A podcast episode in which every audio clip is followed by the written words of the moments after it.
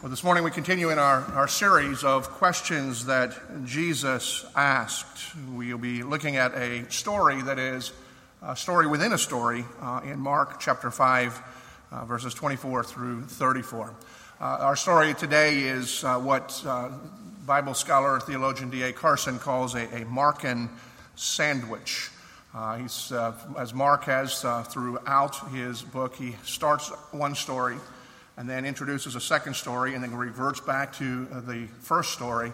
Uh, and they are all compacted and somewhat like a, a sandwich. And as he points out, and since our, our focus is the, the middle story uh, this morning, uh, it's by what is in the sandwich that is often defines what the sandwich is. A ham sandwich can come in any, any number of different breads. Uh, peanut butter sandwich can come on any different kinds of breads. It's what's in the middle uh, that matters. Now, there's a sense in which that's the case for us this morning. Uh, but the reason that Mark does this literary wise is because there is value not only in each of the stories, but in comparing and contrasting the stories as well. This morning we're going to be focusing just on the, the meat of the story, the, the middle uh, of the story, uh, and the question that Jesus asked there. And so, if you will follow with your Bibles, let's read God's word together, beginning in Mark chapter 5, verse 24.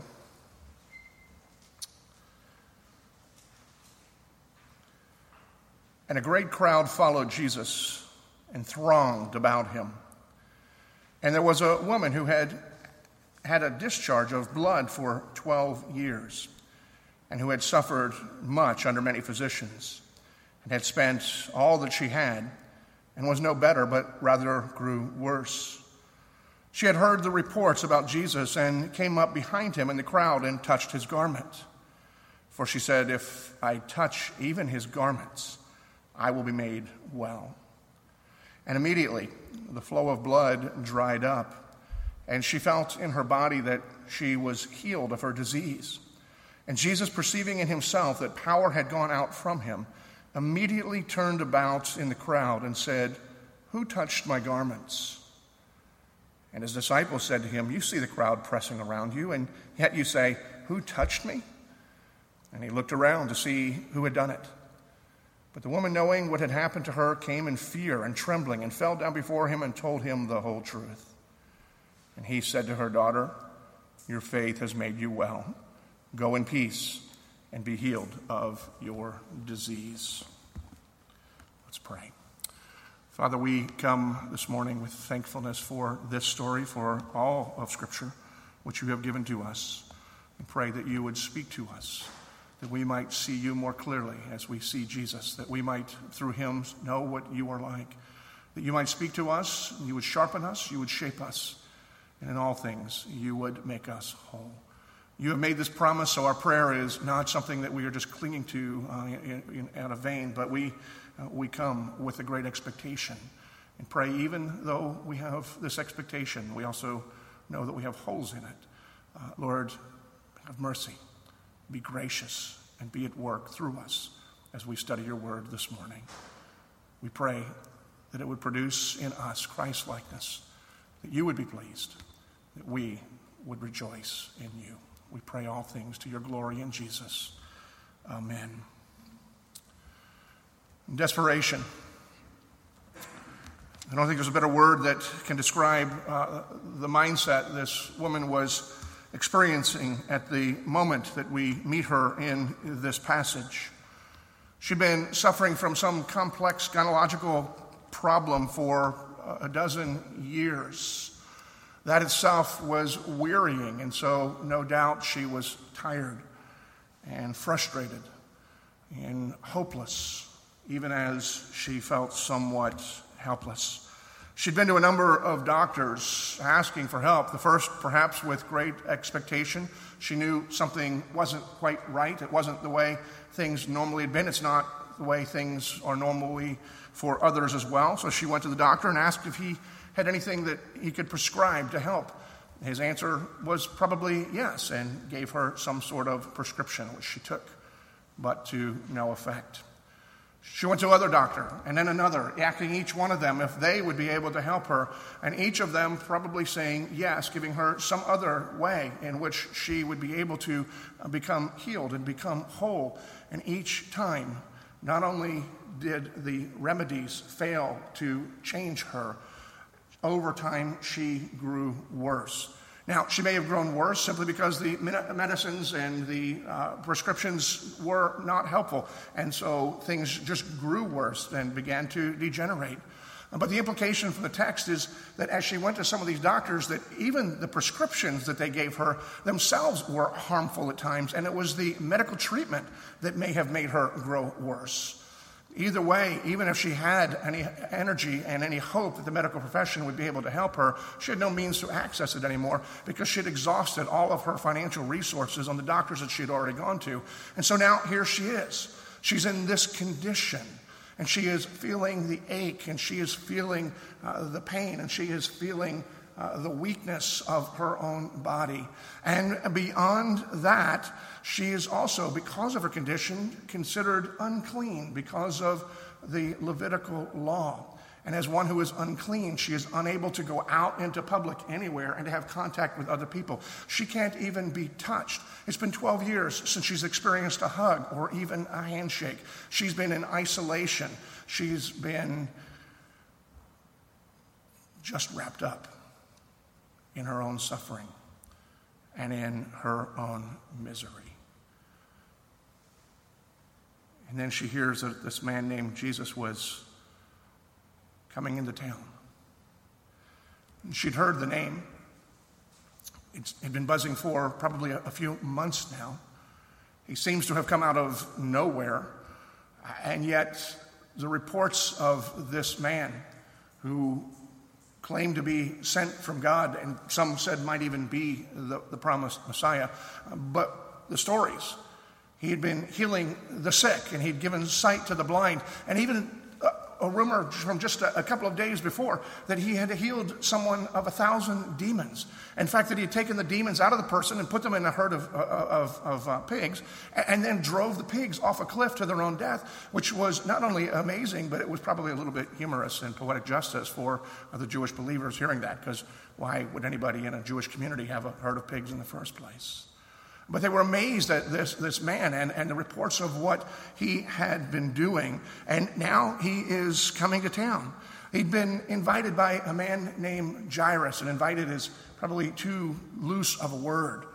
Uh, Jairus was a, a powerful and a wealthy man. He was one of the, uh, the leaders, uh, the rulers of the synagogue, which essentially means he was like an elder of the church, but he was responsible for everything that went on in the synagogue, for making sure the readers were ready for the Sabbath services, making sure that everybody was lined up, that they had what they need.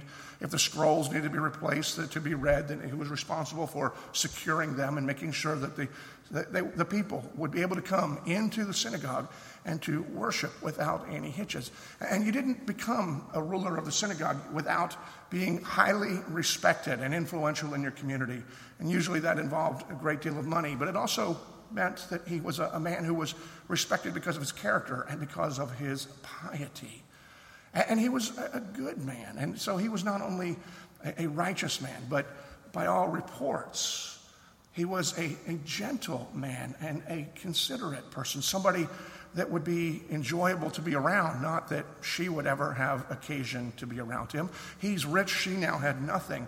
He's the leader of the synagogue, she is ritually unclean. It's been 12 years since she's allowed to come to the temple because anybody that she came in contact with, if she was to touch anybody or if anybody just bumped into her, then they too would be considered unclean. Not unlike what we're dealing with right now. We can't go out. You know, if you have uh, symptoms of something, you might infect somebody else. So you have to stay away from people. And so she has heard that this guy has invited Jesus to come in because this guy, powerful as he was, he has a daughter that he loves who is now sick and is dying.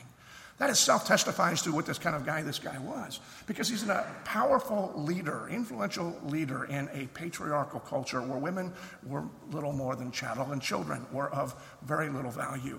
And this is a daughter who has not yet come to maturity, and he loves her. He's passionate about her. And so he sends his servants to get this Jesus who's in the, in the vicinity and to bring him in, hoping that this Jesus would be able to heal his daughter's affliction. Others had heard about this Jesus as well, And so, as we began in the text, we heard people thronged around him. They were just circling a huge, a huge crowd. Think of a, a large gathering, maybe at a, at a large uh, ball game in tight spaces, or usually on Fourth of July uh, uh, here for in Colonial Williamsburg for the for the for the fireworks. People were just there, and they were all pressed up together. But they were people that were already around, and she momentarily hearing that he is there, perhaps seeing the crowds as they were walking by her residence, she just had a sudden thought. No time to really think about it, not time to think through the plan, but she just had this, this hope. If I touch him, if I touch this guy who has made people well, then maybe, maybe I will be made well and be made whole. And so she goes out. And she presses through the crowd, no doubt touching people, contaminating them because she who is unclean is going in, and, and has bumped into them. And she presses her way forward. She reaches out and she touches the cloak. And immediately she feels something surging within her. She knew she had been healed. Jesus also felt something told that he felt power go out from him. We don't know exactly how he felt that or, or what, what that means, but we know that there certainly was a, a connection. He was fully aware. And so he turns and he says, and he'd have to say it rather loudly because there's a crowd that is buzzing Who touched me? His disciples they look at one another and I mean, what an absolutely ridiculous question. Who touched you? Look at the crowd. Lots of people have touched you. How can you ask, Who has touched me? And yet, Jesus is not deterred in any way. And while we're not told that he said anything again, we are told that his eyes, he continued to look out over the crowd until the person who touched him would reveal themselves. By his very gaze and his very actions, he was continuing to speak and ask the question Who is it that touched me? Who touched me?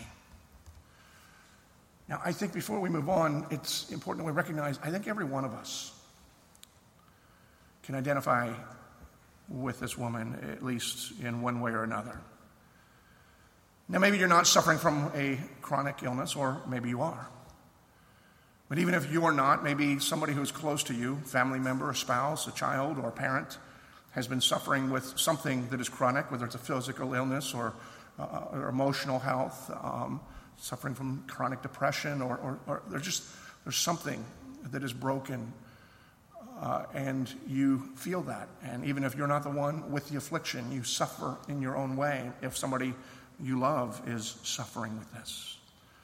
But even if you don't have the physical or the emotional I mean, every one of us is broken in some way. Every one of us has some need. Every one of us wants something, and most of us ask God through prayer to give us that which we feel that we need. Every one of us feels at some point or another that we are not good enough, that we don't measure up, that we are unworthy, or maybe even unclean. Every one of us has experienced rejection and felt that we are like we are outsiders at some place and time. Every one of us has felt helpless. Many of us have had periods of our life where we felt somewhat hopeless as well. And I think we can identify with her in another way, too. Because not only can we kind of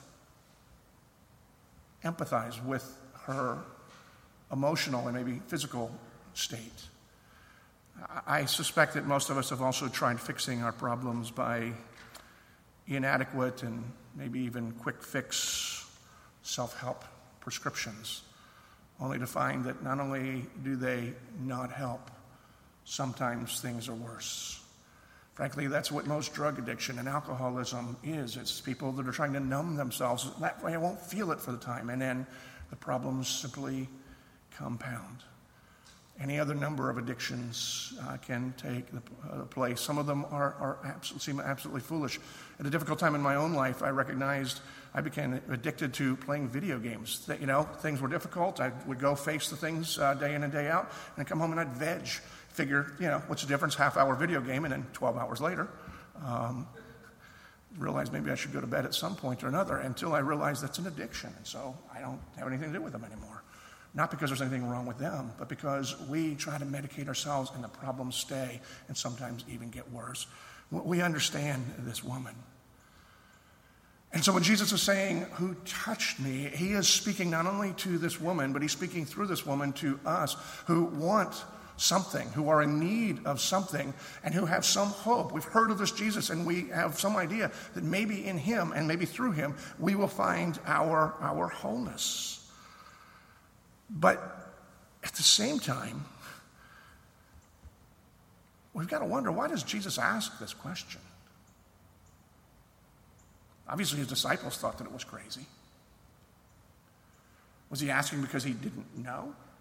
I mean, that would seem to be the implication, except later in the text, we see that he seemed to have known her already, known her circumstance.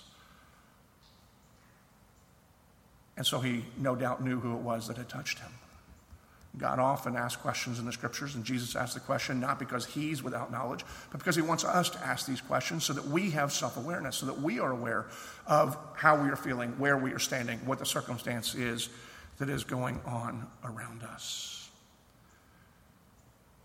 And Jesus asked this question not because he doesn't know the answer, but he asked this question because he wanted something better for her. He asked this question for her benefit.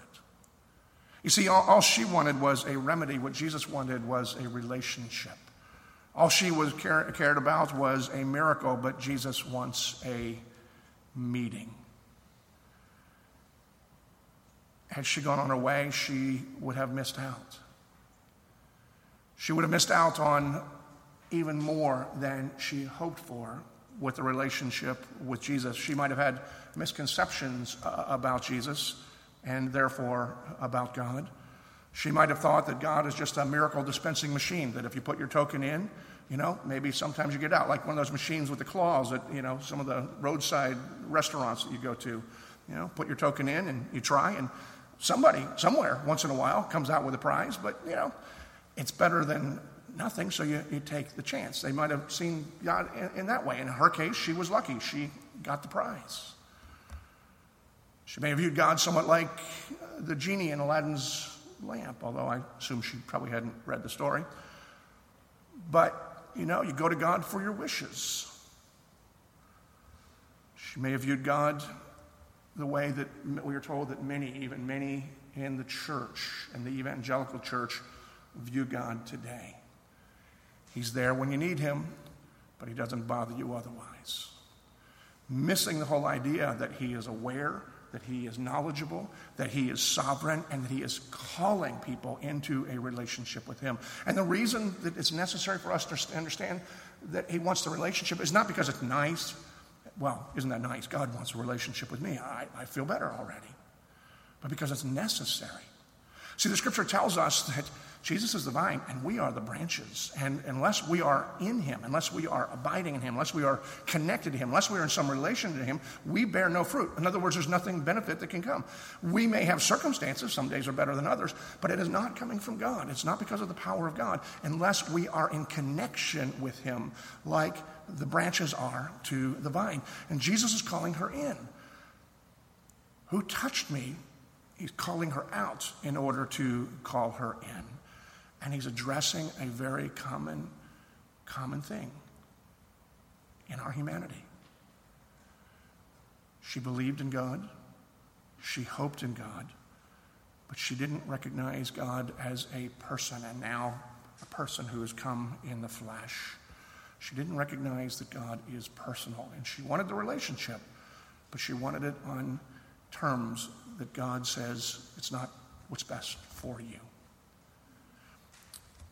A, a philosopher named Martin Buber was early 20th century uh, Jewish. He was German and also a citizen of, of Israel before he uh, died. In 1923, he wrote a book called I and Thou, and then it was translated into English in the late 1930s. And he was talking about the, the nature of relationships. And first, he talks about the I it relationships, that we have relationships with, a lot of relationships we have are characterized as I it. And those would be inanimate things. Instances, I have a relationship with my iPad. And it's an I it relationship. And even that I it relationship has some personal characteristics, as Camper can tell you that any number of times, um, right as I turn it on during the congregation time or the congregational prayer, getting ready, pulling up my notes, it decides that it wants to update to the, whatever the newest uh, you know, system is. And I get angry at it as if it's a person who's doing something just to annoy me. It's kind of the same relationship I have with my car. Most of the time, I have a good relationship with my car, but every once in a while, I had one instance this week, um, you know, I just want to kick it. Uh, but it's an I it relationship. There's a relationship there, but it's a thing, it's an inanimate thing. The reality is, most people want to have an I it relationship with God. We know that He's there. We know that He's powerful. We know that he, what He can do. And we may even praise Him and honor Him and have a fairly good, robust theological understanding of who He is. But we want to relate to God as if He is only wholly other and not a person, and therefore personal.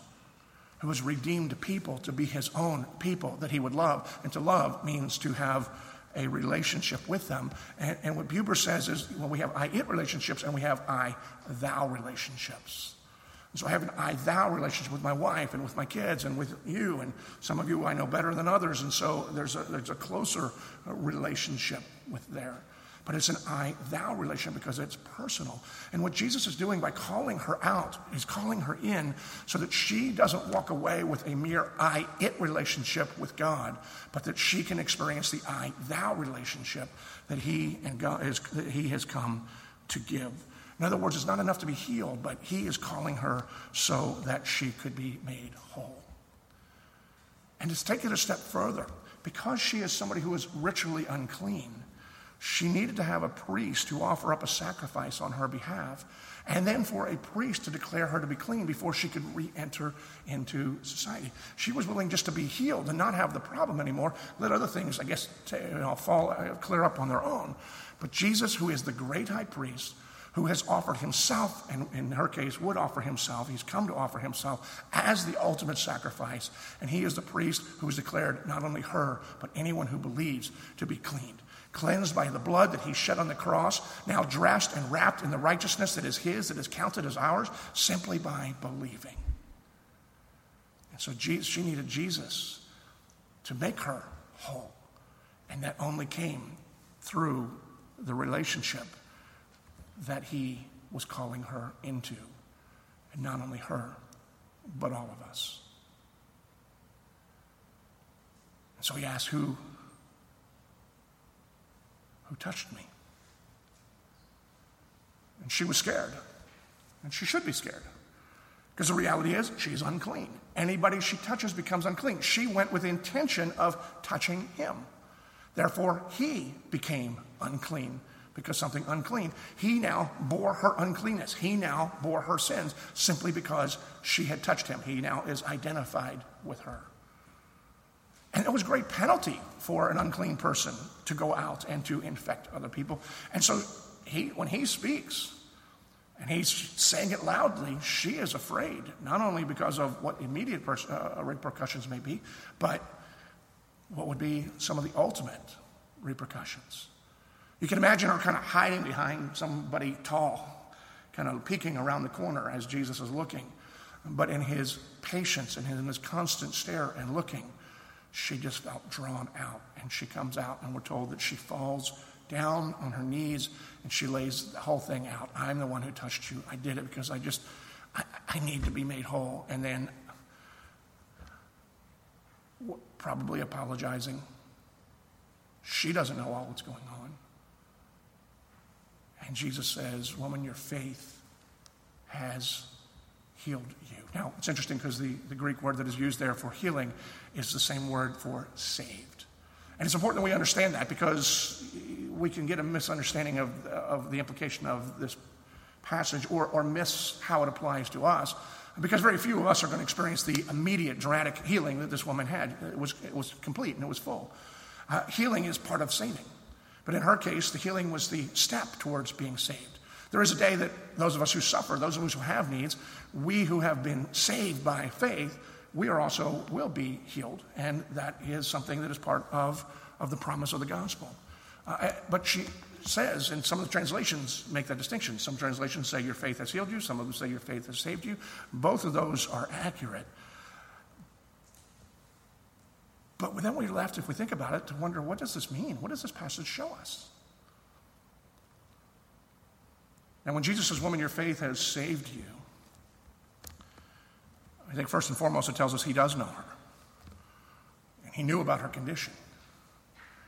And he was drawing her out more fully so that more of her could experience healing.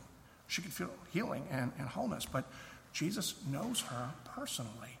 He wasn't asking for his own clarification, he was asking for her benefit. And that's evident by the fact that he definitively says, Your faith has healed you.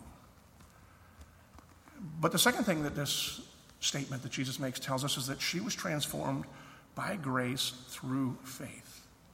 Now, the word grace is not used in the passage. But many people touched Jesus. I mean, they were pressing around. It would have been impossible to not be touched. That's what the disciples were pointing out. But only she received healing, so far as we're told. She received a blessing she didn't deserve. She received favor, an act of God at work upon her, a gift. That's grace.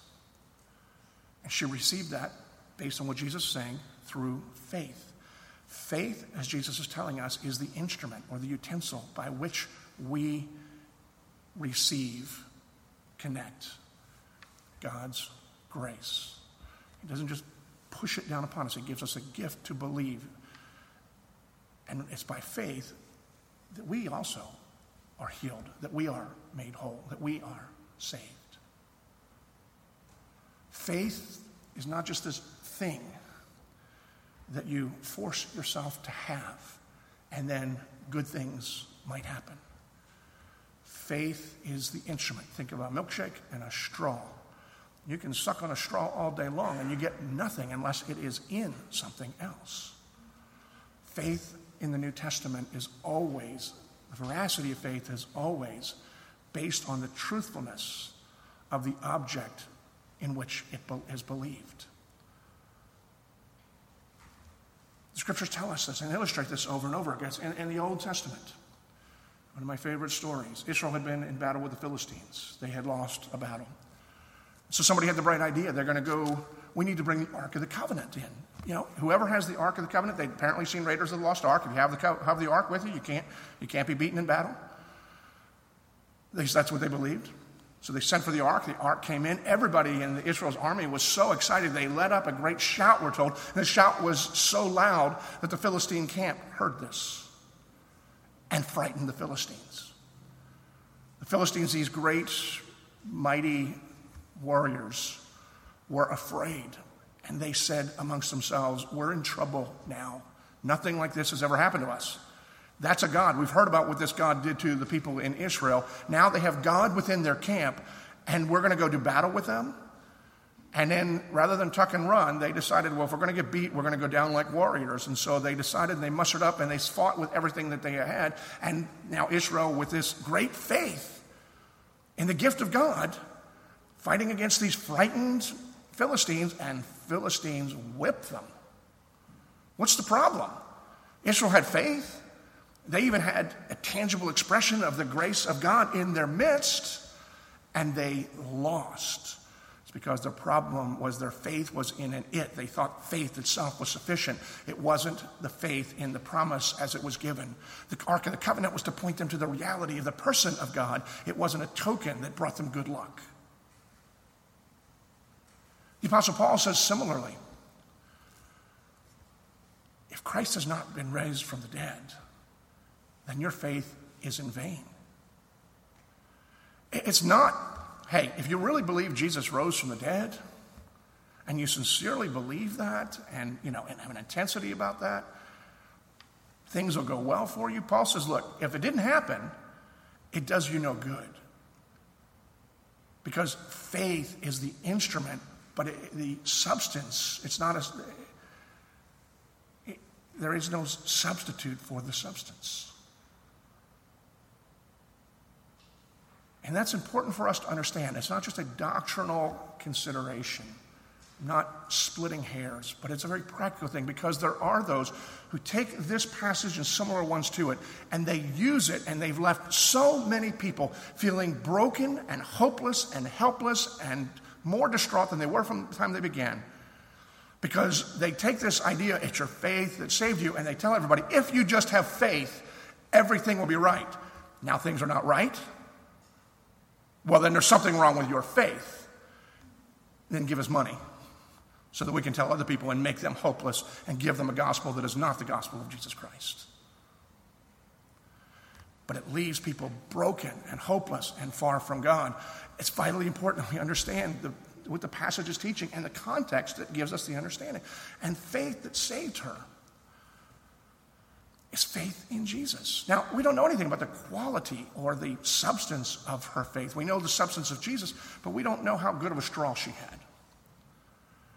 There's good reason to believe she really didn't have great understanding. All she knew is she needed help. This guy was sent from God. He had healed some other people. She went with hope. She believed, but she was believing in Jesus. And it's a reminder to us that it's not the perfection of our faith that matters. It's not the theological acumen that enables us to connect with God. It's the grace of God that takes even the faith of a mustard seed and says, I can do with, I, I'll work with that. The object of the faith of her faith was in Jesus.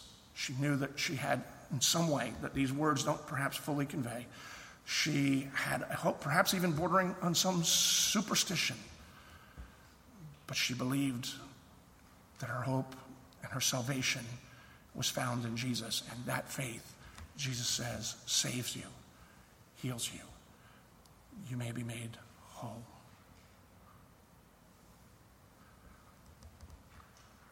And then Jesus says to her, Go in peace. Go in shalom, which is more than just feeling good. You've been to your therapist, you laid everything out, and so you feel you got it off your chest and you feel a little bit better, a little bit more peace, less stress. Go in shalom. Go with the blessing and the presence of God. Go in right relationship to God, in right relationship to God in His covenants.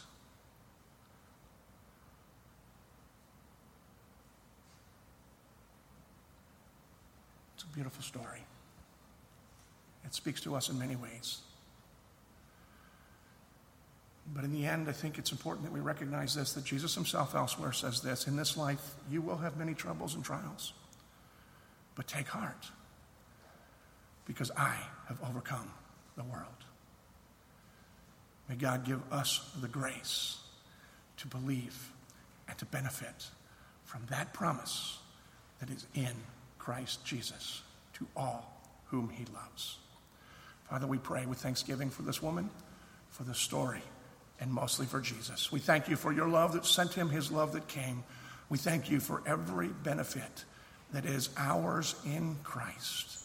Lord, sharpen our focus. May we turn our attention to Jesus, seeing that he's not only there for our religious, our doctrinal positions, but in every aspect of life. He is our hope and he is the answer. Lord, draw us close. May we hear this call. Who touched me? Who wants to be part of me? And may we come before you ourselves, laying ourselves before you, telling you everything, that in every aspect of our lives we may be made whole to the praise and glory of your grace and of your power. We pray in the name of Christ Jesus our King. Amen.